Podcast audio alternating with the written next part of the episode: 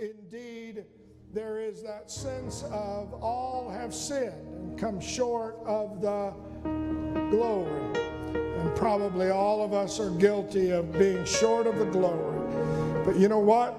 I'm thankful that I know who Jesus is. And He is able to perfect that which He started in me. Amen? It's not going to be me that's doing it, not by my might nor my power, but by His Spirit. Let's thank Him for what we feel. Let's thank Him for His Spirit. Oh, hallelujah, hallelujah, hallelujah, hallelujah. Praise God, praise God, praise God. Praise the name of the Lord, praise the name of the Lord. You may be seated. I, I'm not going to try to speak a long time tonight. I am not going to, uh, I know, overwhelm you with where we are in what God, I believe, has been doing. We, I have some pages in the back uh, that I started on Wednesday night. I started this sermon actually uh, last Sunday, and it was the title was "Keeping Sin Cut Back in My Life."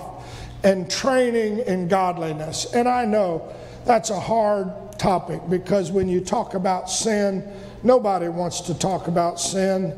Nobody wants to talk about sin in my life. I can find sin in everybody else's life, and I'm good at that. I can point out where everybody else is wrong, but I don't want to talk about sin in my life. And it's easy to understand that here we are between the spirit and the flesh, and the flesh is full of ungodliness. It just is. And that ungodliness sprouts up into a trunk. We would call it pride. And that pride is the basis for a tree that is, in fact, just full of all kinds of things that are ungodly.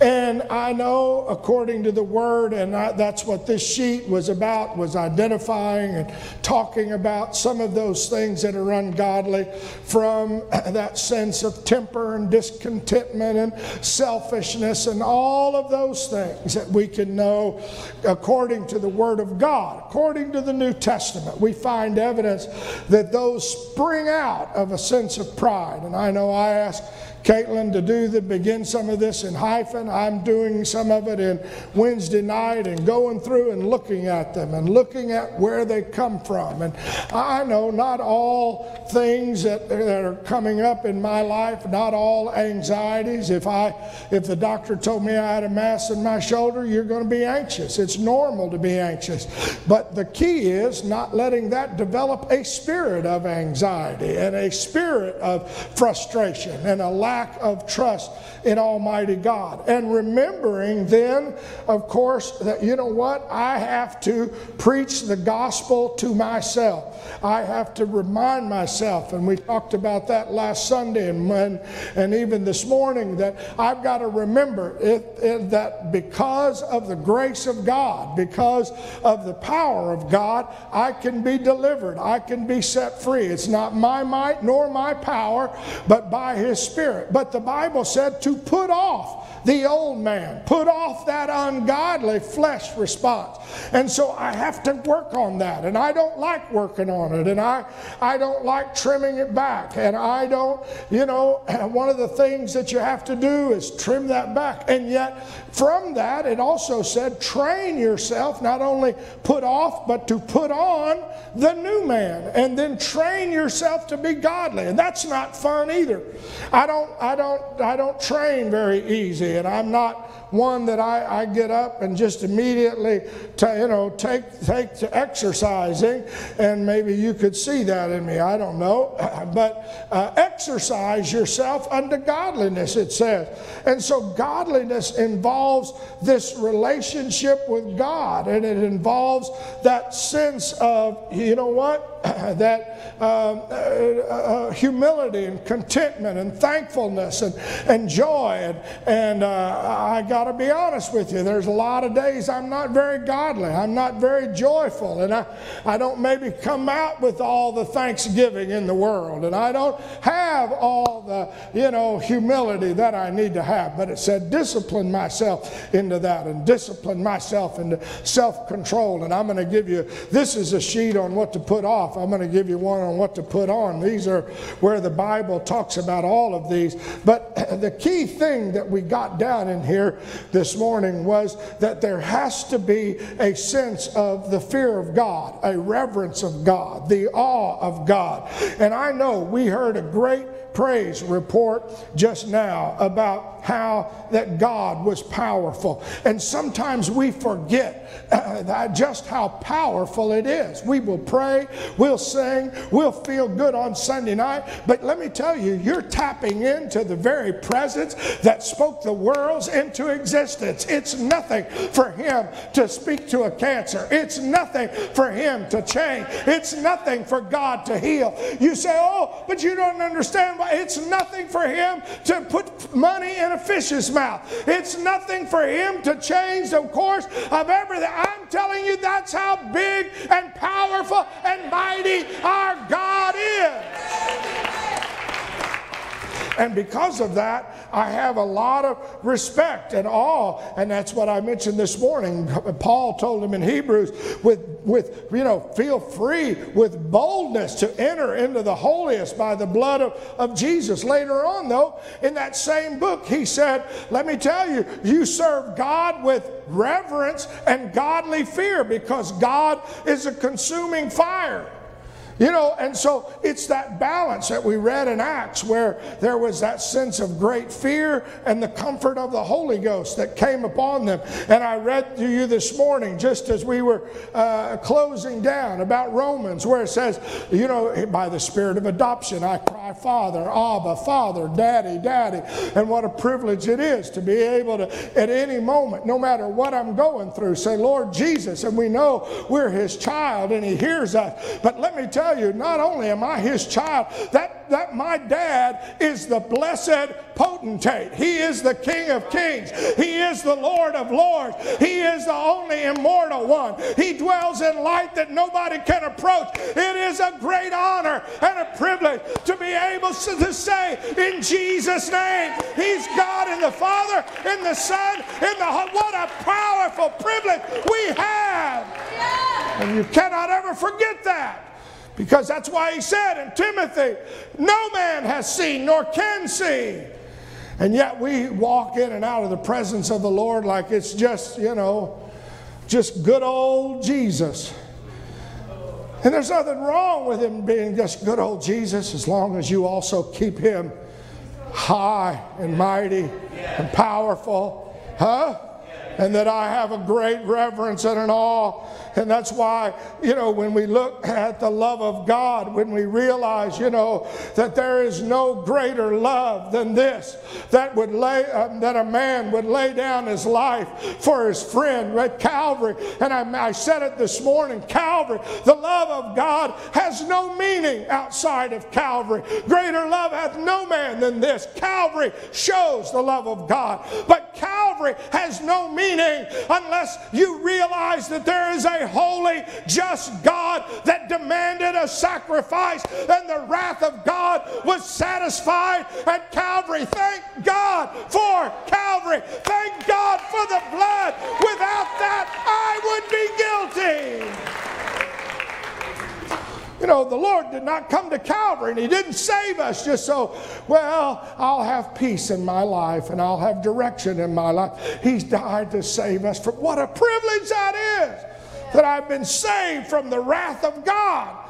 And I know, you know, you, you, may wake up and feel like, well, Pastor, I, I just don't know if God loves me. I want to tell you, David began to realize it, and he said, Lord, if you started marking iniquities, if you started keeping score, where am I going to stand in that? David said this. Oh, well, you know, we know he sinned. He did some of the big ones. But he said, Lord, thou forgiveness is with thee that thou mayest be feared. Feared. The reason the Lord forgives us is not because it's sloppy grace but it's so that I stay humble every day and say, Lord, what a privilege it is, man, to feel what just to be able in a moment to text a few people and say, Are you praying with me? Pray for me. And to be able to walk into a doctor that's greater than the Cleveland Clinic, but a doctor and say, Here it is, Lord. I don't know what you're going to do. Here's what the doctor has said, but Lord, I'm taking it to the chief physician. You can change it if you want. Ah, you're the only King of kings and Lord of lords. He said, I wait for the Lord. I wait in His word. I hope. Let Israel put their hope in the Lord, for with the Lord there is mercy and plenteous in redemption, and He shall redeem us from all. What a prayer. That ought to make us want to come into the house of the Lord and worship the Lord every chance we get, that the Lord is so full of mercy. Now, I know training, and I, I don't like it. We had veterans up here this morning, and they've all been through all kinds of training, and others that have been through more training than I have, but it seems like it, you know, requires somewhat of personal responsibility. You know, you got to do something. I was sitting next to a man the other night eating, and he said, uh, I, I carry around, I should carry around a picture of what I was before I lost all my weight. because it's just that way. And I said, Well, Brother Bill, I agree with you. Sorry. That was us. We were sitting at a table. Isn't that wonderful? well, requires, I, I got to do it for me. Not about you. I got to train to be godly. I have to train. Oh, well, it, preacher, get them if, if they would all straighten up. Huh? This is about me. It requires commitment. That's why the Bible will say, when you, you'll find him when you seek him with all your heart. It requires a coach, a trainer, uh, in fact, I think you've had a few trainers, and hallelujah.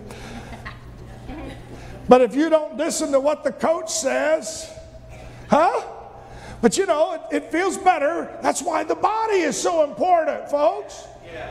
That we come in here and we need strength, and somebody prays with us and prays for us and says, Hey, if God did it for me, He can do it for you. And come on, let's make another lap.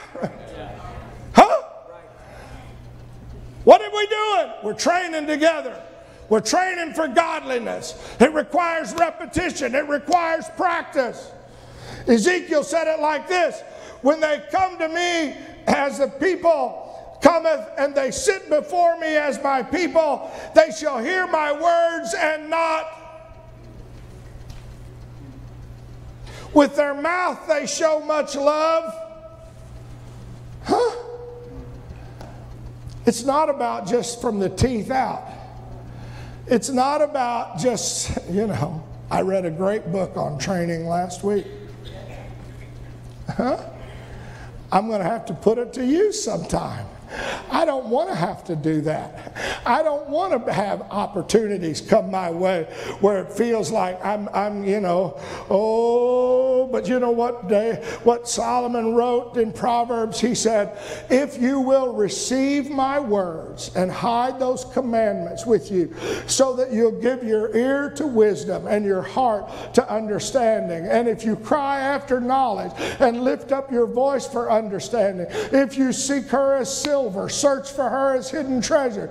Then thou shalt understand the fear of the Lord and find the knowledge of God. And it is the knowledge of God that leads to godliness. I want you to understand that if you want to be godly, I'm here to tell you, you have the word of the Lord. You have coaches that'll help you. You have people that'll pray for you.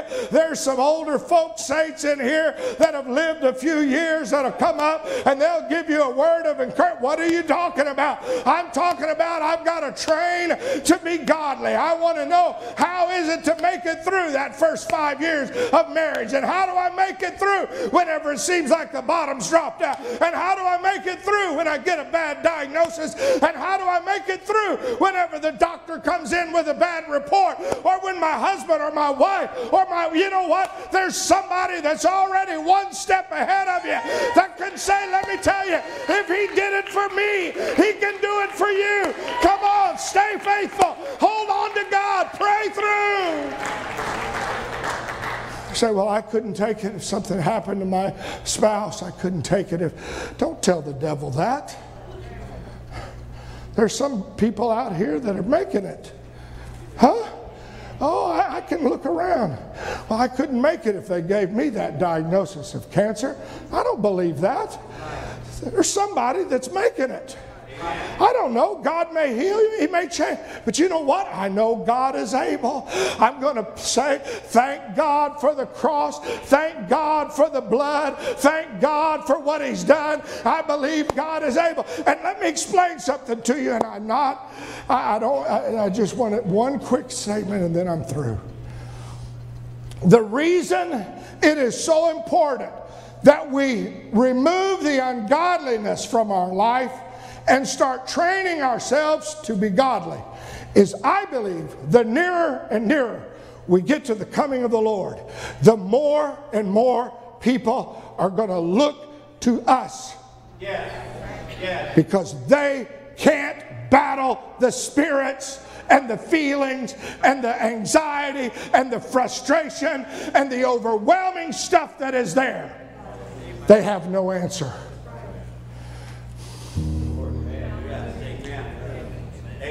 The darker the night. Oh, but you don't know, I, I'm weary. I'm weary and well doing. Oh, no. The Lord's been good. Oh, what a privilege it is. They know, I can't tell you how many people I've had tell me, Pastor, my family, they're not saved. But every time they get into a little problem, you know who they call? Amen. You know why? They know who can pray. They know who can go into the Holy of Holies. They know who has the authority to go into that consuming fire. And I don't care how much somebody tells them, it's fine, you can just walk up to God. They know the real that can walk into the fire and that can't walk in the fire. And the only ones that can walk in the fire are those that have the Spirit of the Lord with them. One more, like unto the Son of Man. That's the only one. You know, you, those that have not been, those that have not been bowing down and bending their knee and that have been praying and that have been trying to live right and do right, even though they're in Babylon, the only ones that could walk through the fire were those that somehow